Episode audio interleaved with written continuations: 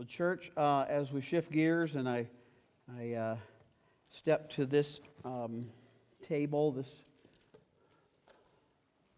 podium, I guess, um, just want to tell you I love you so, so much. I do. Pray for you. Want us to be well and whole. I want us to be effective for the cause of Christ. Tried in different circumstances and different events this week to be able to remind people that what we're doing here matters. The fact that you showed up, either tuned in or walked in, it's a divine appointment. This is a good thing. As I've done in past weeks, try to catch us up on a few announcements or things so that we're current because our whole church uh, exists because of the relationship to Christ and then relationship to one another. So while this is probably our biggest event each week and in which most people are involved, we do have medium and smaller sized gatherings. One of the medium size that we've been doing over the past couple of years is called a serving summit. It was scheduled for yesterday, and we pulled the plug on that. And the reason we did is because the, the content that we had prepared is so, so valuable to the medium sized group, and I would say just high fives to those who come to the Serving Summit because they are the core of Rock Springs. Uh, if you have been to or planning on doing that, that means that your heart is turning toward not what can you get out of Rock Springs, but what can you contribute to it as a huge, uh, uh, uh, just a gaggle of servants, I guess you would say. And what we have planned for that is coming. We want to save it, as uh, said in a rather um, uh, cool song. Uh, I'm not giving away my shot, okay? Because we're going to take that shot sometime in the first quarter of 24. In the meantime, though, we're going to sushi size a few things that benefit those who serve. And we'll be having some Zoom rooms, and we'll be having some other things because the, uh, the purpose statements and the mission statements that you've been preparing are very important, and we don't want to let those go. But that's how that went. You know, Paul said that he wanted to go, the Apostle Paul, who we have to thank for uh, actually getting the gospel out to uh, people like you and me. He said that he desperately wanted to go to Spain in his day to tell people about Jesus, and that was his plan. But that plan never came through. Instead, God routed him through Rome, put him in prison, and got his word out, got the word of God out uh, in a very peculiar way. I'm just saying, we try to remain fast, fluid, and flexible because we say we're going to do such and such if the Lord wills. So thank you for those of you who uh, registered. Sorry to do that last minute, but we felt like that was the wise thing to do. Now, as we're moving ahead, this coming uh, Saturday, Rock Springs Women is having an all-day retreat right here on the Cortez campus. It's scheduled from 8:30 to 2:30. And I encourage you to either register the old fashioned way at the information desk or you can register online on the uh, Church Center app, and it is so quick and easy. Do that because there's a couple of meals involved, some really cool things they're going to be doing. They're also going to be having a powerful testimony or two in there. You say, I can't make it from 8.30 to 2.30. Well, then register and come for what you can. Go pick up as much beautiful blessing as you can. Uh, fill your cup. That next day, which is going to be next Sunday, we're offering um, class one. It's our membership class. Uh, if you've been hanging around Rock Springs for any length of time, either tuning in or walking in, uh, and you say, I want to know what they believe, I want to know why they do what they do, I want to know what it means to stack hands and be a member of Rock Springs Church, I'm going to be presenting that class material for about an hour to an hour and 15 minutes, is what it takes. We'll also feed you lunch if you'll be here on campus. If you need to uh, join us, uh, online. We can arrange that as well. You can register for that on the Church Center app as well. Please do that. Our uh, uh, let's see, so many things. Gosh, there's so many cool things going on. Uh, today, uh, part seven, uh, episode seven of what we've been talking about, You Drive Me Crazy. And next week, we will wrap that up with how do you make, you know, how do you keep the crazy makers from driving you crazy? And it's going to be good. Um, it's going to be great.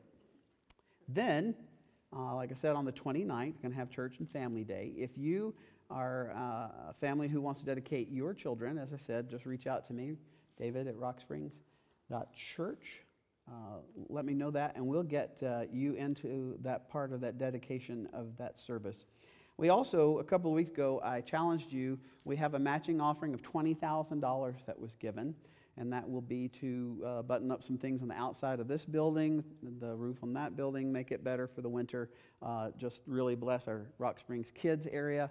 And uh, what's cool is that Leanne and I, I mean, not that I did this, I'm saying you can do what we did. We prayed through what we felt like God wanted us to give, and then we were able to give. I gave on the Church Center app, and I said, I want to give this amount. I did the pull down. I don't remember if it's strong finish, finish strong. Pick two words that sound like that. You can just do whatever you want on that. That's how you direct that offering there. That offering continues to grow, but we need it to hit at least $15,000 on our part, all of you and me and all of us so that we can get started on those things. So I encourage you to do that. Please don't give if you feel like I was twisting your arm. That's not how we do things around here. Um, yeah. I think that's it. Here's the thing about what Jesus said near the beginning of his ministry is that he was uh, called up to the front of a uh, synagogue service and uh, the, the pattern there was you were given an opportunity to read from the, the scrolls of the, what we would call the Old Testament. And he uh, chose Isaiah. And he said in there many things. He said, The Lord's hand is upon me, and I have been called to do these things. And one of those things that he said is that I have come to release the oppressed. What we're going to be talking about today for the next uh, several minutes is a very sensitive subject. But Jesus spoke in the beginning of his ministry that that's what he came to do. And then he, at the end of his public ministry, hung upon a cross to bear the sin that is involved in abuse, as well as understand the extreme and difficult pain of it. So if there's anything that I want you to get, and that is that Jesus is in the midst of your trouble and difficulty. I also know that in some cases you go, I have never experienced abuse. But you do know someone who has. The statistics would bear that out. That's why the approach I'm taking today is how can we help each other in this situation to break free from this, this wrong. This, it's, it, it's just wrong. It is. And the church needs to come to terms with it. But as I've said about so many things uh, in what we teach, is if you can answer two questions in regards to any of this, you'll be doing great. And one of those is the first question is what does love require? What does the love of Christ, who said he came to free the oppressed, what does the love that was expressed in the cross of Jesus Christ, what does that kind of love require? Ask yourself that in regards to anyone that you may know or what you're going through. And then the next question would be, what can I do to help? This message is not intended to sit in judgment of anyone else, and it is also not intended to um, uh, the problem is the abuse, but what I want us to focus on is what is the solution, and that is the love of God lived out in our lives and in our relationships. Yeah.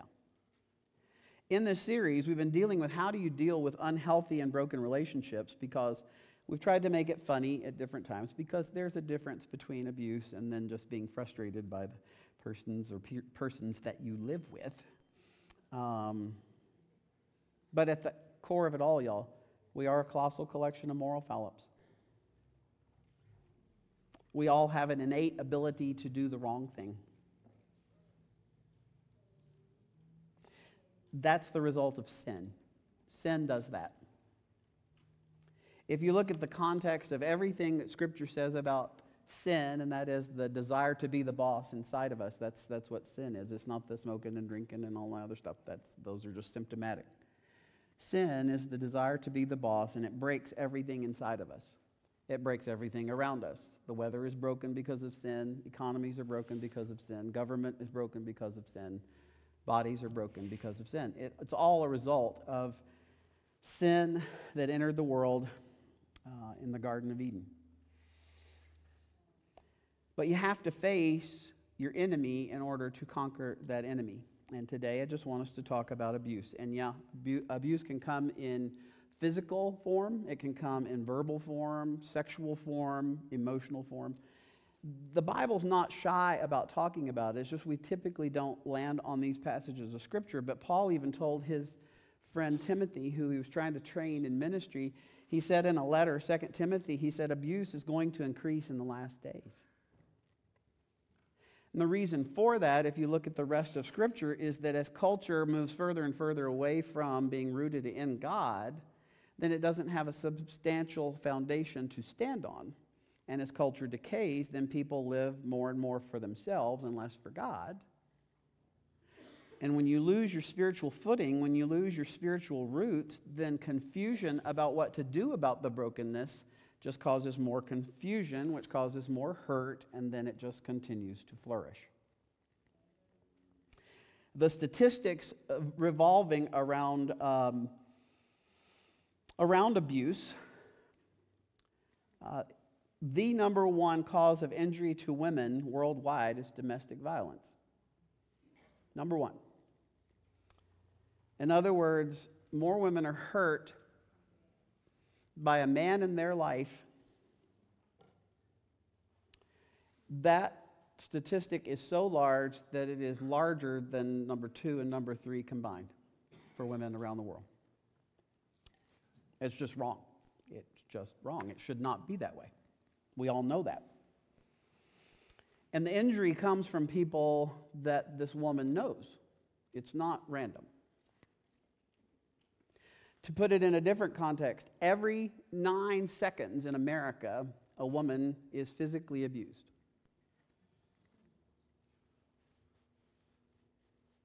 She's assaulted or beaten by someone she knows. Around the world, one in three women have been beaten and coerced into sex or they are abused in that context. 20% of girls under the age of 18 have been in a relationship with a boy who threatened violence or self harm to himself if they are to break up in a relationship. One out of five teenage girls. Now, this is not a man bashing thing because here's the interesting thing that doesn't get talked about. Women statistically commit half of partner violence, not typically as aggressive as men, but women commit half of partner violence. In other words, it is just as likely for a man to be emotionally abused in a relationship, but here's the thing about us guys is that we're half as likely to report it. That's not right either. And some of you are going down the road like, yeah, this message is all touchy feely. No. This is just wrong. It's not a political issue, it's a human relationship issue. And Jesus came to redeem this. Did you know? Did you know this is what I mean is that it's not just the church, it's society that has a tendency to turn a blind eye to all of this. Is that in the United States of America, there are three times more animal shelters than there are shelters for victims of domestic violence. I love my pets, but that just seems out of balance. Okay. Physical, verbal, sexual abuse, relatively easy to identify, easy to spot. Emotional abuse, that's more subtle. And it's way more easy to disguise and excuse. But you and I know, because we're in human relationships, you and I know that that is very real and it is also very painful, or can be. Can be a very painful reality. And the reason it is painful is because we live in a sin sick world. It's not new ever since sin entered the picture, it goes back through scripture. I don't even have these on your notes or on the screen, but just like in Genesis 16, it says that Sarah was abusive to Hagar and Hagar ran away. It was a really, really messed up situation. And Sarah took it out on, on Hagar. Um, we'll get to this perhaps in November uh, during a series, but there's this situation in, in, in the book of Samuel that uh, Nabal, who was Abigail's alcoholic husband, uh, he, she had to go and tell somebody he is a bully and he won't listen to anybody and I need some help. About 5,000 years ago, Job was trying to come to terms with this, and he said, and it is written in the 19th chapter of Job, Why do you keep tormenting me with your words? Time after time, you insult me and show no shame in the way that you abuse me. It's heavy. It's heavy. It's always been heavy. But ignoring it does not make it go away. Here's another thing, and then we'll jump into what can we do to help. The damage from this kind of relational um, mismanagement, this, this damage from abuse can actually last a whole lifetime unless it is dealt with because here's another statistic is that 80% of people in their 20s who either were abused as children or they saw abuse going on in their home when they were children, they still struggle with at least one emotional disorder as a result of they don't know what bucket to put all of this in. And you wonder why we all feel so anxious and we don't know what to do because this is something society does not teach you how to deal with. But God's word is good, it helps us. It's not in your notes, but Job went on to say in chapter 30, he said, The churning inside me never stops. Each day confronts me with more suffering. He was experiencing what people in their 20s, even in the 21st century, experience. It's, it's a human condition. But like I told you, time won't heal these wounds, but grace plus truth plus time with the power of God will heal these wounds. I've seen it. I see it time and time again because we have a church that operates under this idea that we are all messed up. We all need recovery. So, without a doubt, you've either been abused, you have abused, or you know someone who is in a situation like this.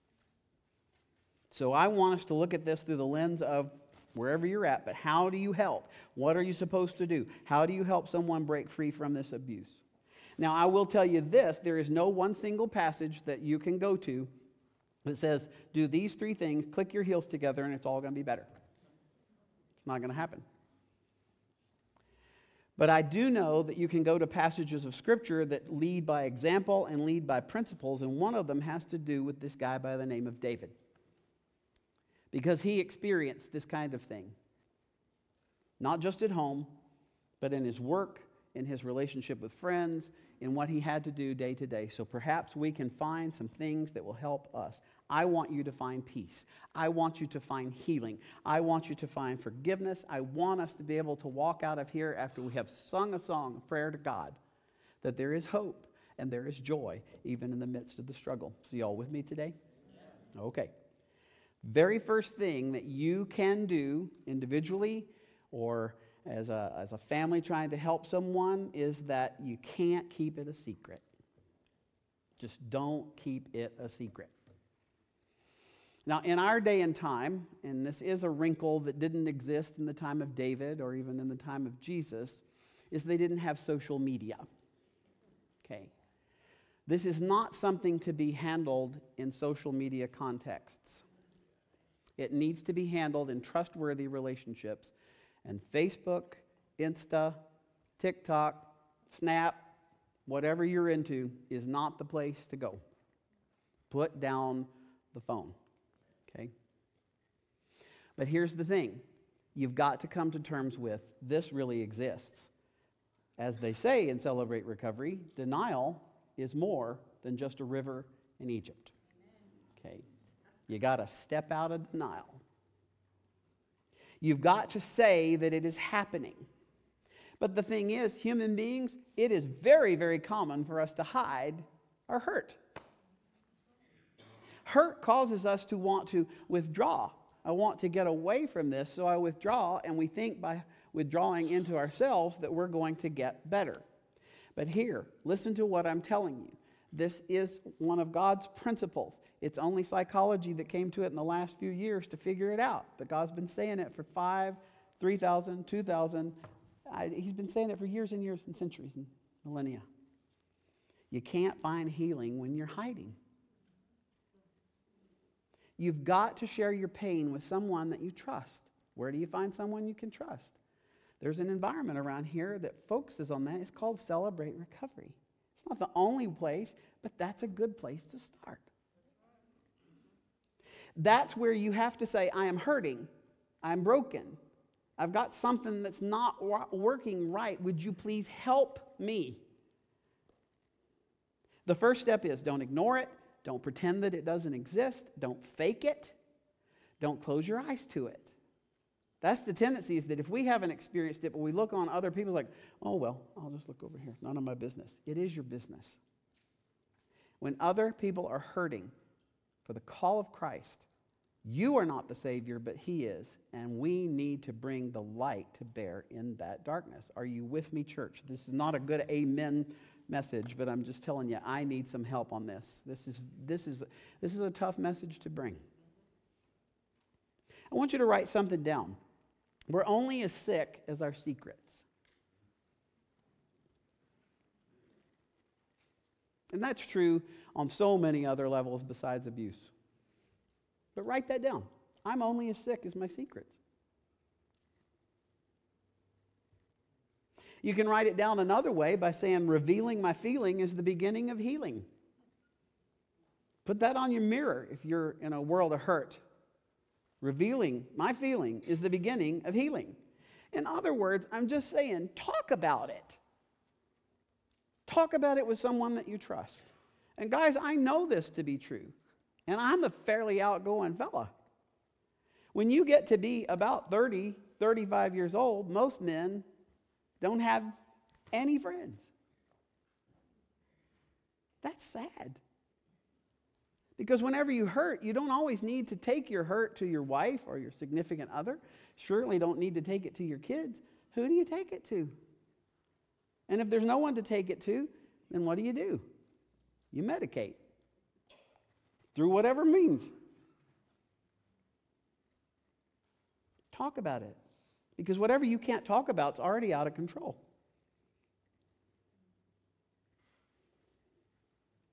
Whatever you can't talk about is already dominating your life, and you know it as well as I do, men and women. If you don't have someone to talk it out with, you're stuck in your own head. Been there, done that. I'm not speaking in theory. In John, Jesus said something that's been used for po- politics and, and Lord knows what. But I'm just telling you, he was speaking about himself. He said, The truth will set you free. Not your truth, not my truth. I've told you that before. One of the most annoying things I hear in our times, like they, you know, you know, she shared her truth. Truth does not belong to you. It doesn't belong to me.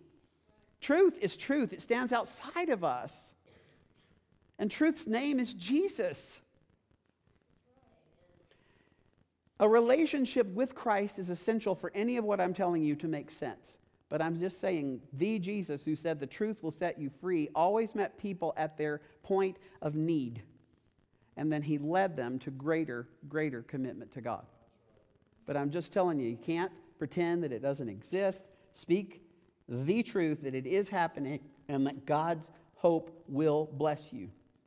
Abuse has often been called the silent epidemic because Western culture, 70% of women who have experienced domestic violence have never told or talked to anyone about it. 70%. And men are even less likely to talk about it or ask for help. And the reason is is because abuse creates false shame. When you hurt because of an interpersonal relationship, it makes you feel like you're the one to blame. Listen to me very clearly. We all have our brokenness that we have to deal with. But if you have been abused, it's not your fault.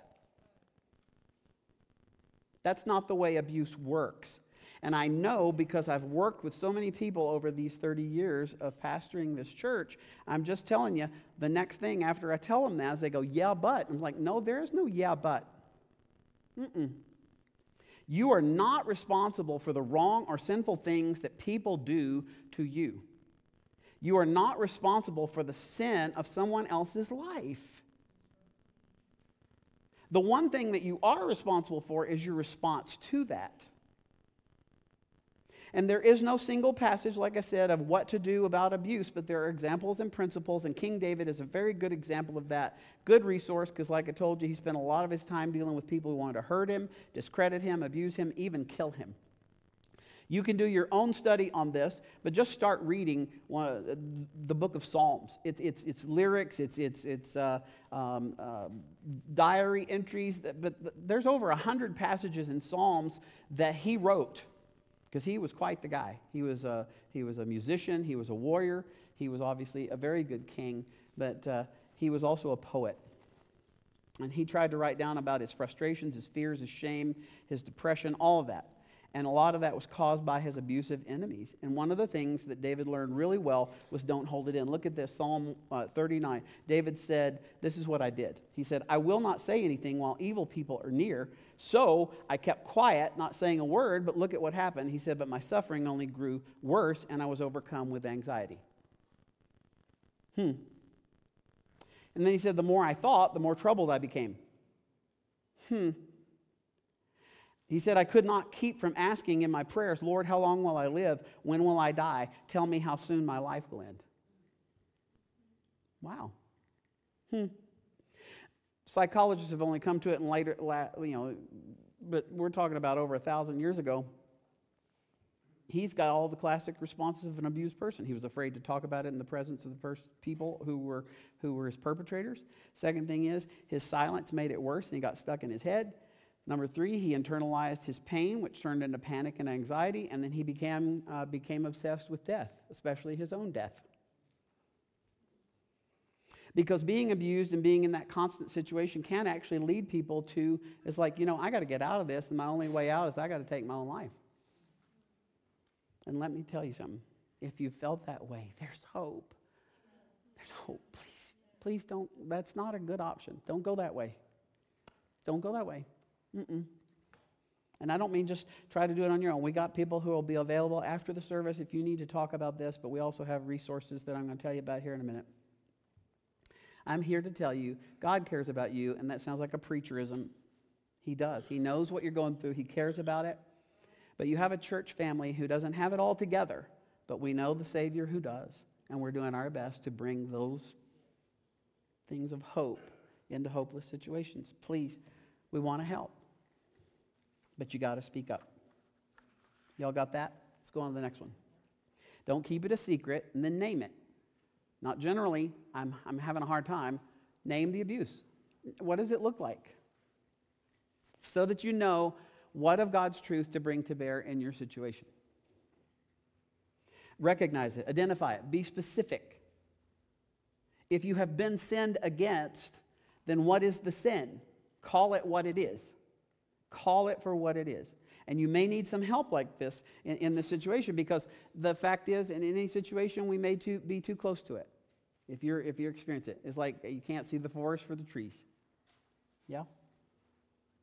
And here's the other thing of not being able to see it accurately is that sometimes it's become your new baseline and it's now an abnormal normal.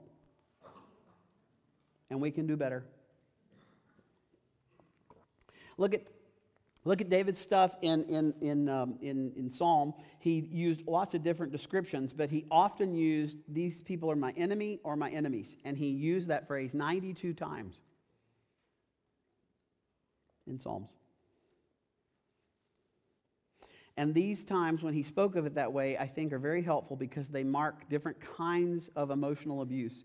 And I'm telling you, we all go through tough times. What I'm speaking to you about right now is if this is your new baseline and it's abnormal, normal, I'm talking about if you're dealing with this in a chronic way and you cannot seem to get away from it, not just periods of we're having a hard time. I'm saying if you are dealing with these in a chronic way, you are suffering abuse, but let's name it. Is it aggravation? That's one of them. Aggravation. Psalm 102 8 says, My enemies taunt me day after day, day after day, day after day. They mock me and they curse me. It never stops. It's so consistent. It's all the time, aggravated. They won't leave you in peace. They're always poking at you, picking on you, provoking you, trying to get you to be angry. Then you're probably having to deal with the abuse of aggravation. But there's other kinds. There's the intimidation. That's one another one that David experienced. Intimidation. Intimidation is you can see it in Psalm 109, 20. He said, They tell lies about me and they threaten me.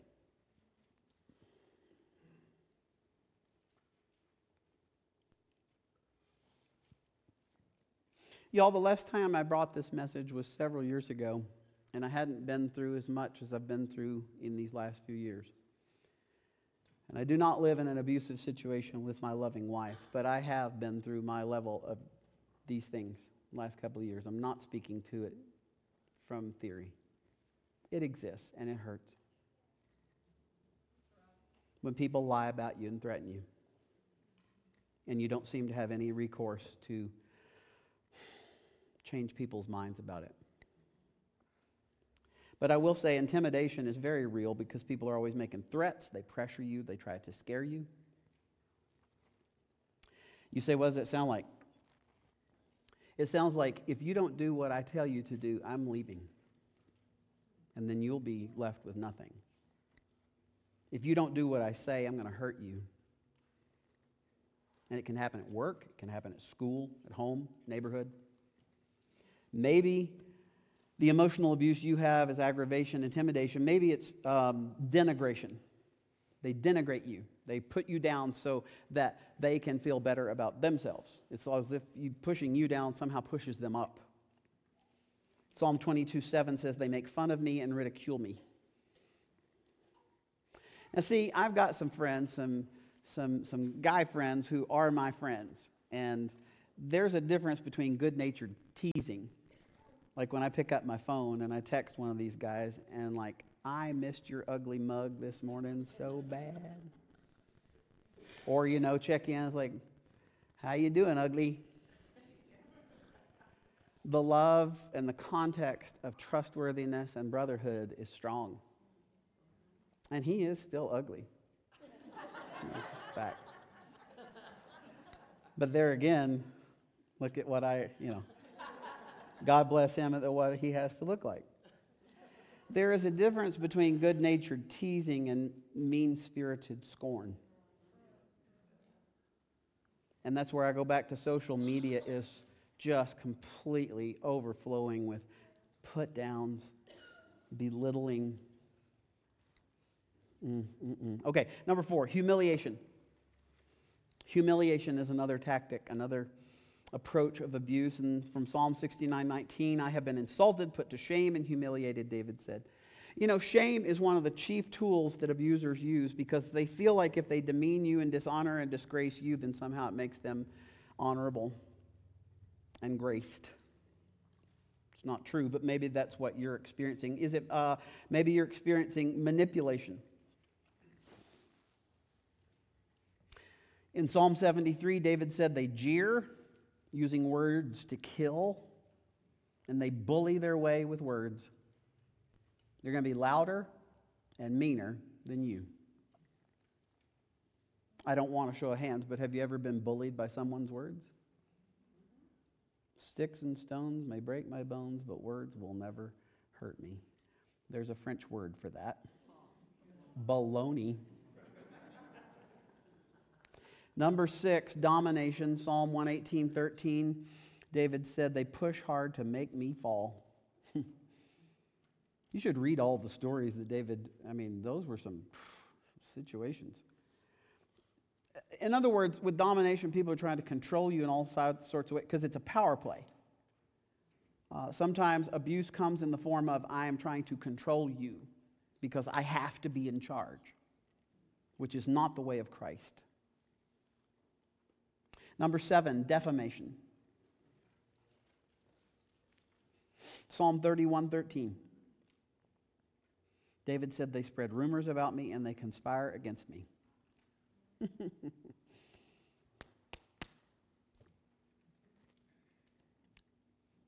Defamation has to do with one of the things that Scripture says so strongly do not gossip. Unless you are part of the solution or part of the problem, don't, what you need to do is pray. But people who are trying to abuse will love to gossip about you and say things that will embarrass you in each and every context. Okay, now, uh, eighth one, we got to move on. Uh, that is a spirit of condemnation uh, in abuse, and that is when, when David was um, writing Psalm 35, he said, They mock me with the worst kind of profanity and they snarl at me. Here's the thing I've noticed most common whenever I've tried to do some counseling to help people who are experiencing this. What uh, an abuser in this situation do is always trying to shock that person, the person who's being abused, with the most vulgar and abusive language they can find. They use these vulgar and crude slangs at you or about you, about your appearance, about a body part. It's just all kinds of condemnation. I say again, if these things that I've been talking about that we see in Scripture, if these words describe your chronic environment, you are being emotionally abused. It's not right. There is a better way. But you've got to admit it, name it, and then here's the third thing, and it, each of these builds on the one before it, of course. Don't minimize what you discover or try to rationalize it away. You got to admit that it's happening, got to get specific about what is happening, but whenever you make that painful discovery, don't minimize it, don't try to rationalize it. This is where we are, and this is where we say, well, we're Christ followers, so we're supposed to be nice. This is not about being nice, it's not about being mean. What it's about is being truthful and allowing God's truth to set us free. But the tendency is if you want to do good things, what you say is, well, I know you said that, preacher, but he was having a bad day. Well, we all have bad days, but that doesn't give you, him, any of us, the license to behave that way. But what you just did is try to make a rational, you tried to make an irrational situation very rational, and it's not true. Or people will say, well, you know, now that I look back on it, I kind of brought it on myself. We're all messed up, but we don't deserve to be treated that way. Don't rationalize it, don't minimize it. You know, like, well, you know, yeah, that's what she did. And there's so many good things about her. Well, that is true, but those are two very distinctly different things. Deal with what's going on. That's why Paul said in Ephesians, he said, "Don't be fooled by those who try to make ex- you know, who try to excuse these sins." He says, "For the anger of God comes upon all those who diso- disobey him." Because here's the thing God hates abuse. He loves those who are being abused, and He loves abusers because He wants to redeem them and change them into who He created them to be. But He hates abuse, it makes Him angry. You say, What's your evidence? Go and read all, just go to the Old Testament, start at Malachi. Isn't he the Italian prophet? Right there at the end. No, it's Malachi. Sorry, I forgot it was a church. it was the Italian one. Um, start there and go backwards for about 11 or 12 of those guys. Ooh, Lord. God was speaking through him, uh, through all of those guys, and God did not like the abuse that was going on. Uh, here's another one. Got to got to move on because there's just so much that I want to share with you. Here, this is a myth.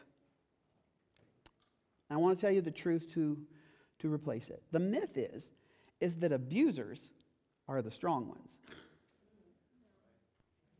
No. They appear to be that way because they're usually louder. But the truth is, and this is just human behavior, the more insecure and powerless a person feels, the more abusive they will tend to be. It's like a caged animal, a, cornered animal. You know where the real strength is? Is someone who says, God, with your power, I am going to dig deep, admit that it is existing, I'm going to name it, and I will not back away from it because your grace is greater than all this sin. That's strength, man that strength. So you need to look around, see if anybody is being strong like that so that you can step in and say, you know, I want to help you. Let's, let's, let's, let's, let's move this couch together. Come on. Because the fourth thing that I think we can do to help is help people who are in a bad way, like we've been talking about, help them to a safe place if that is necessary.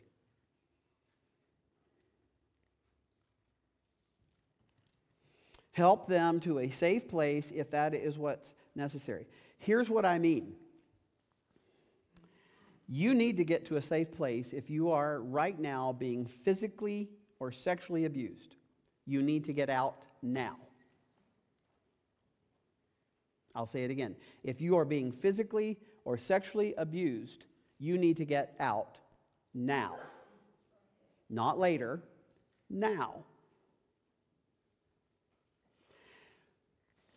On the Church Center app, it's under Community Resources, I believe, is the tab.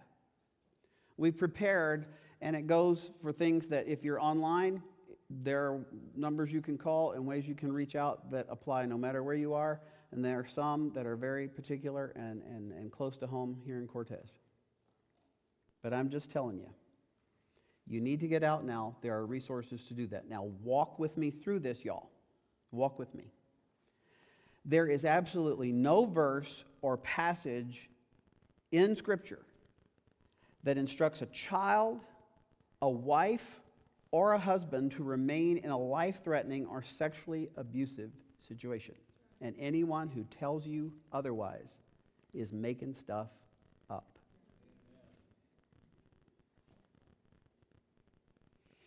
Some of you may be going, but it's tough right now in my marriage. I'm married, so I'm not supposed to leave. I'm not saying divorce.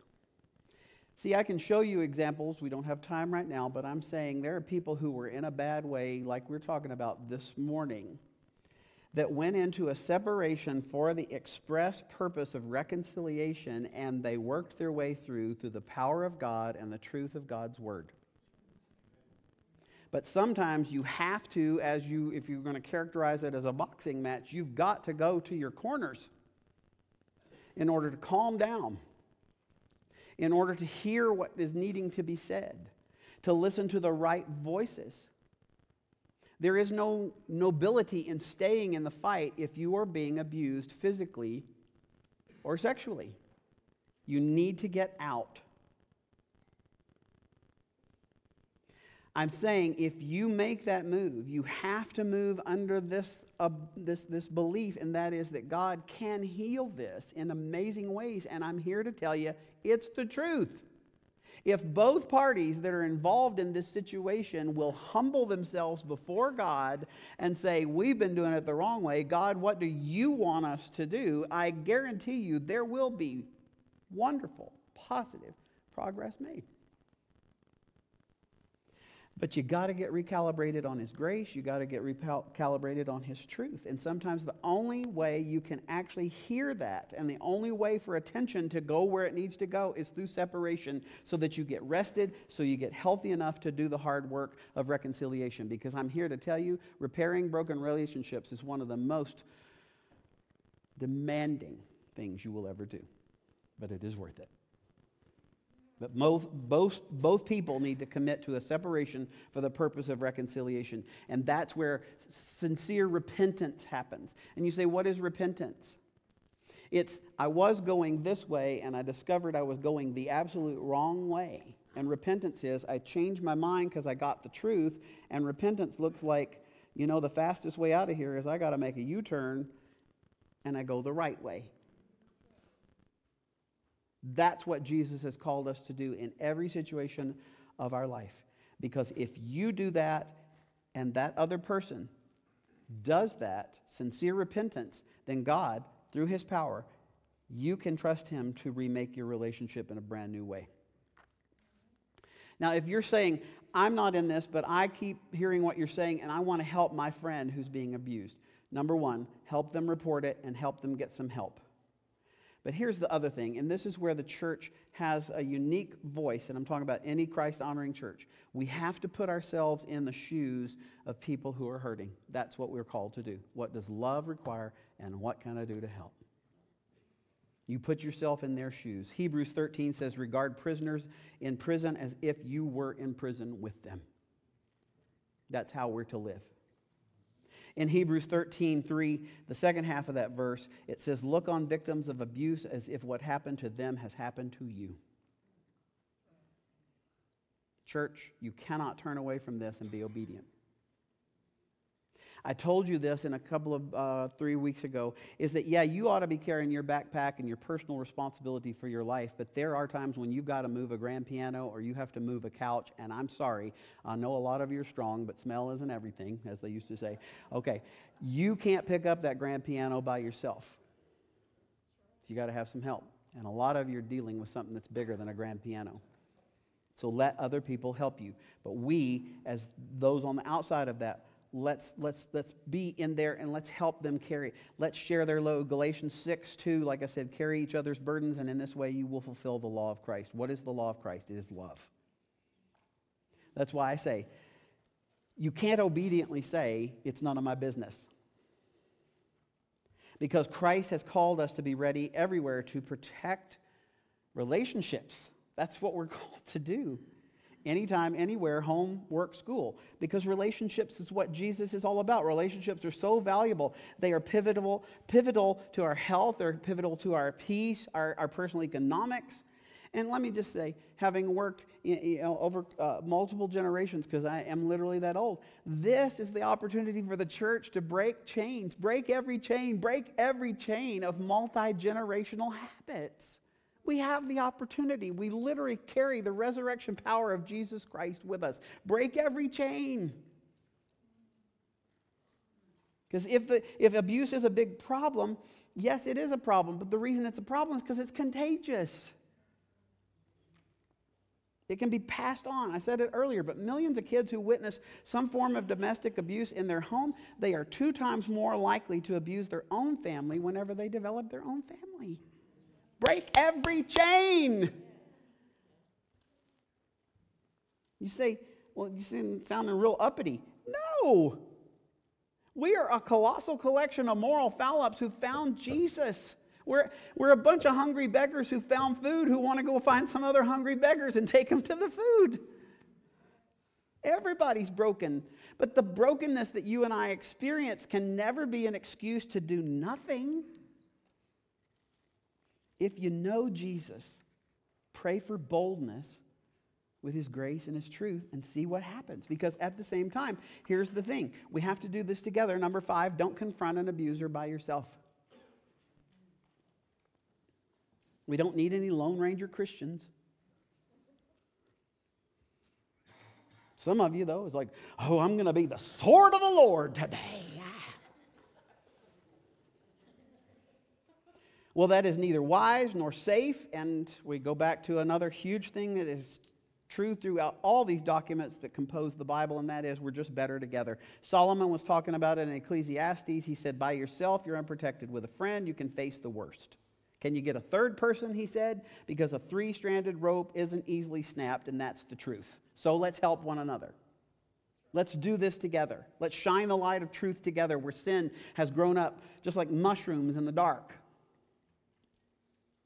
Go to the Church Center app, community resources, good place to start. In there, you will find Celebrate Recovery Friday nights, 6 p.m. Get some food on your stomach. Number seven, I mean, at 7 o'clock, you get some worship of God. At 8 o'clock, you have an opportunity to be introduced to the process. It's beautiful. It's called Celebrate Recovery. It's a good thing. Paul said this in Ephesians. He said, Take no part in the worthless deeds of evil and darkness. Instead, rebuke and expose them because it's shameful to even talk about the things that ungodly people do in secret. But when the light shines on them, it becomes clear how evil these things were. And where your light shines, it will expose their evil deeds. Not you, truth shining on lies and evil will change the situation. Some of you going like, I've been around this enough. That sounds like an intervention. Hmm. God's been saying that for a long time before we ever gave it a word. Because sometimes that's what's needed. CR has some experience on that. They have experience that you bring wisdom, that's a plan. You bring love and restoration, not condemnation. It can heal things. And you also bring to it with it, you bring to situations like that a caution not to fall into it or fall into a situation of pride of going, well, I'm good. Look at all the people I'm saving. But you got to have truth. Got to have grace. Got to have grace. Got to have truth. Y'all getting anything out of this today? Yes. Okay. Number six. Then begin the healing process. Now, the speed at which you go through one, two, three, four, and five may be pretty swift, or it may take a while. Don't, don't get caught on that. They're not all equally timed. But I'm saying if you know what you're dealing with, and you're not afraid to admit it, and you keep leaning into it and stop making excuses, you will get to a spot to where you have to begin, watch what I'm saying here, you have to begin a healing process. Because number one, two, three, four, and five is a decision. But this is what we do as human beings. We often get the decision and the process confused. That's why a lot of us get stuck in the starting blocks on anything we're trying in our life is we start looking at the problems ahead of time before we even make the decision about what we're going to do. Don't confuse the decision to say, I want this kind of hope and healing in my life, and then going, you know what? There's going to be uh, some turbulence as I turn and swim upstream in this downstream world. That's a process. This point right here could have 12 subpoints. Anybody catch that? It's a 12 step program. What I love about the 12 step program and the reason it's been so, so, so beautiful and beneficial to our society and around the world is because it's based on the truth of God's Word. It has been co opted and done some things with, but you come to celebrate recovery, you will see the biblical basis of all 12 steps of the 12 step process. What's even more beautiful is then you see the foundation on which they sit, and that is the eight principles that Jesus taught in the be happy attitudes in the Sermon on the Mount. So I'm up to 20 points now. Y'all ready for me to give them all? My wife said no. Okay. it is a process. In all likelihood, you didn't find yourself in this situation overnight. You're not probably going to have all the tools you need overnight, but they exist, and you can learn them, and your life will change. But it is a decision followed by a process. That's why I say, can you just start with this Friday? I had some plans. I'm changing my plans because at 6 p.m., I'm going to come hang out with a bunch of broken people like me. I'm going to have some food. I'm going to be real awkward at the 7 o'clock time because other people are singing songs I don't know. And then I'm going to look up there and I'm going to either hear a testimony or I'm going to hear a lesson that has to do with the next step in recovery. And you're going to go, how does that fit? And You go, that's why they tell you, keep coming back. And then you set it up, it's like, I'm going to be here next Friday. And the next. And the next. And I look across this auditorium and I see people who were hopeless. And because they made that choice, they are healthy and they're whole and they're helping other people find the same thing. But it's going to start with you because you have to make the choice now to do what you got to do. See, this is 5,000 year old advice, and it's still so good. One of Job's friends, it is recorded in Job 11, this is what he told him, and this is still valid today. He said, Put your heart right, get in the right direction, got to repent, turn back. Put your heart right, reach out to God. Put away any evil or wrong from your home. Then face the world again, firm and courageous. See, going back to where you need to be is not as far away as you think it is. And I'm talking to abusers and those who have been abused. I'm just telling you. Face the world again, firm and courageous, then all your troubles will fade from your memory like the floods that are past and remembered no more. Your life will be brighter than sunshine at noon, and life's darkest hours will shine like the dawn. That there is actually purpose to your pain. What I've tried to do, y'all, listen, listen, I love you so much. What I've tried to do with this message is I've tried to pull back the curtain on the hurt so that the light of God's hope could shine.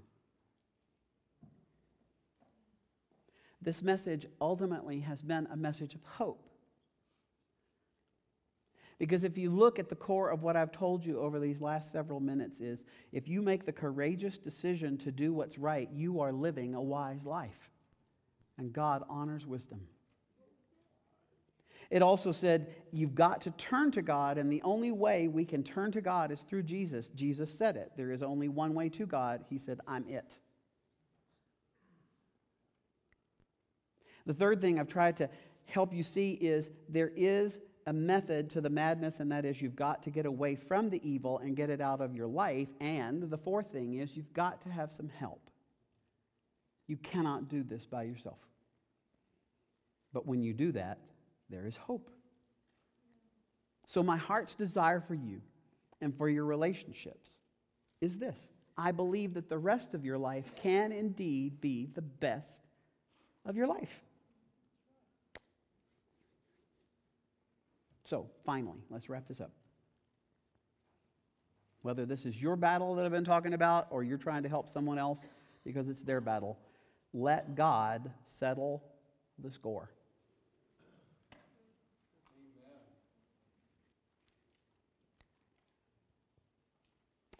This is tough. This is very tough. And I can only speak for guys because I are one. We want to seek revenge. I think that's probably true for women. Is that true for girls too? Yeah, okay. But Scripture says don't seek revenge, and the reason it says that is because we have a tendency to want to seek revenge. it wouldn't be in there if it weren't a problem. But Scripture says straight up do not seek revenge. Don't seek revenge. Don't retaliate. Your place and my place as a Christ follower is not to get even. Do not try to hurt people back because they hurt you. Break every chain. Because they're hurting you because they're hurting somewhere or they've been hurt. But at the same time, it's like, okay, well, I'm just going to be real good and I'm going to like, uh, do not let resentment take root either. What he says and the instruction we're to follow is let God settle the score. What this has to do with is do we believe that God is who he says he is and that he will do what he said he will do? Now, he might not do it in the time frame we like. But listen, listen, listen. You honestly have three choices at this point. Whenever you're saying, I, I got, I, am going to be in a position um, in regards to them, whoever the, the, the, the person uh, dealing out the abuse is. You have choice number one. You can be beneath them morally, ethically. You can, second choice, you can be on the same level with them. That's what happens when you get even with them. Or you can have the choice number three, and that is you can rise above them morally or ethically by letting God settle the score. So, do you want to be worse than them? Do you want to be even with someone that you don't like? Or do you want to actually supersede what they're doing. Peter wrote this Never repay one wrong with another or one abusive word with another. Instead, repay with a blessing. That is what you are called to do so that you inherit a blessing. I don't think we even have to know Greek to understand what he just said. Here's what I would say to you as we head down the home stretch there is one person who truly understands the pain of abuse better than anyone, and that is Jesus of Nazareth. Isaiah said this about him far long, uh, 700 years before he was born. Isaiah 53, he wrote prophetically, He was wounded and crushed for our sins. That sounds like abuse to me. He was beaten and bruised so we could have peace. He was mocked and whipped so we could be healed. See, listen, this is where my heart's been, especially yesterday as I let this message kind of stew inside of me this is where the message that I'm bringing to you can only be found in the person of Jesus Christ because in Jesus, he took the guilt of every abuse that has ever been committed on himself. And by the guilt, I mean, if you're abusing, you're guilty, but he took your guilt to give you grace and hope and mercy. And when he died, he died for your sin, past, present, and future. He died for my sin, past, present, and future. He died for all sin so that we do not have to pay for it. But it is also in doing that that his suffering actually unleashed peace and healing for abused people. That it is in his blood and in his suffering that you will find the peace and healing from being abused. There is no one like Jesus. There's nobody like Jesus. That's why we call him Savior. And I'm just telling you, if you have never met Jesus as your forgiver and leader, that's your first stop. You need to know Jesus Christ so that he can set you free from all the guilt and all the shame and all the, the, the, the sin and the evil. He said, I will take all of that and then I'll give you all of my righteousness so that you can stand before God clean and free, brand new. And then you can live life like I designed it to be lived. Your healing actually starts with Jesus. Now, I know the screen says that this is Psalm 53 5, but it's actually Psalm 34 18.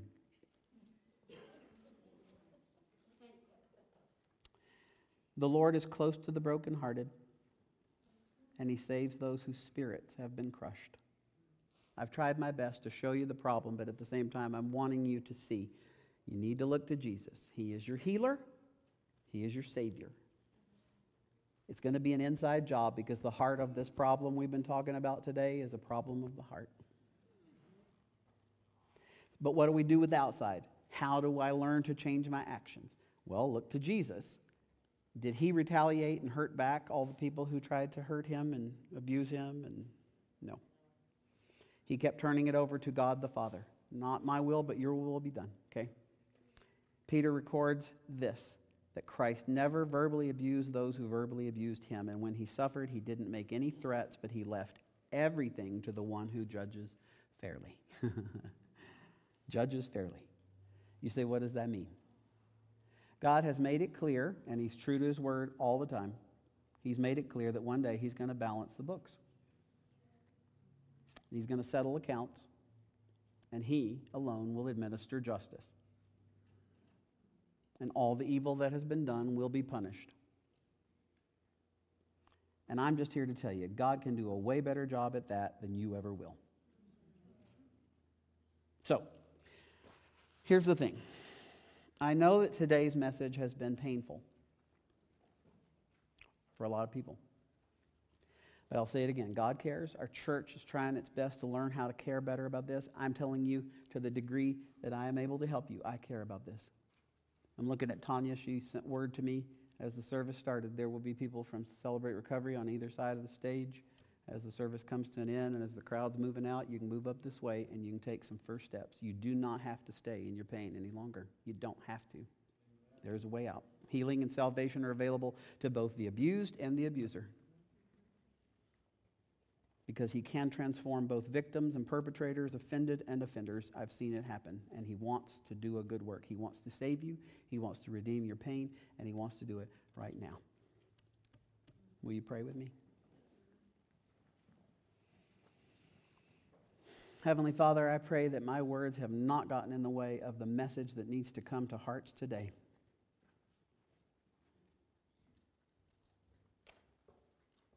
My friend, as your head is bowed, your eyes are closed, I, I want to lead you in a prayer because I do think this is the best place to start. And the prayer might sound like something like Dear Jesus, I need you to be my Savior. I need you to be my forgiver and my leader. But I need you to be my Savior because I need to be saved and rescued from my pain and my memories and my shame and my sin. Lord, please rescue me from my resentments and from my fears. I am begging you, God, please do what I cannot do for myself. And that is, please give me a new life. Give me a fresh start. Give me a new beginning. I want to trade in my hurt for your healing. And I want to trust you. And I want to learn to follow you every single day for the rest of my life.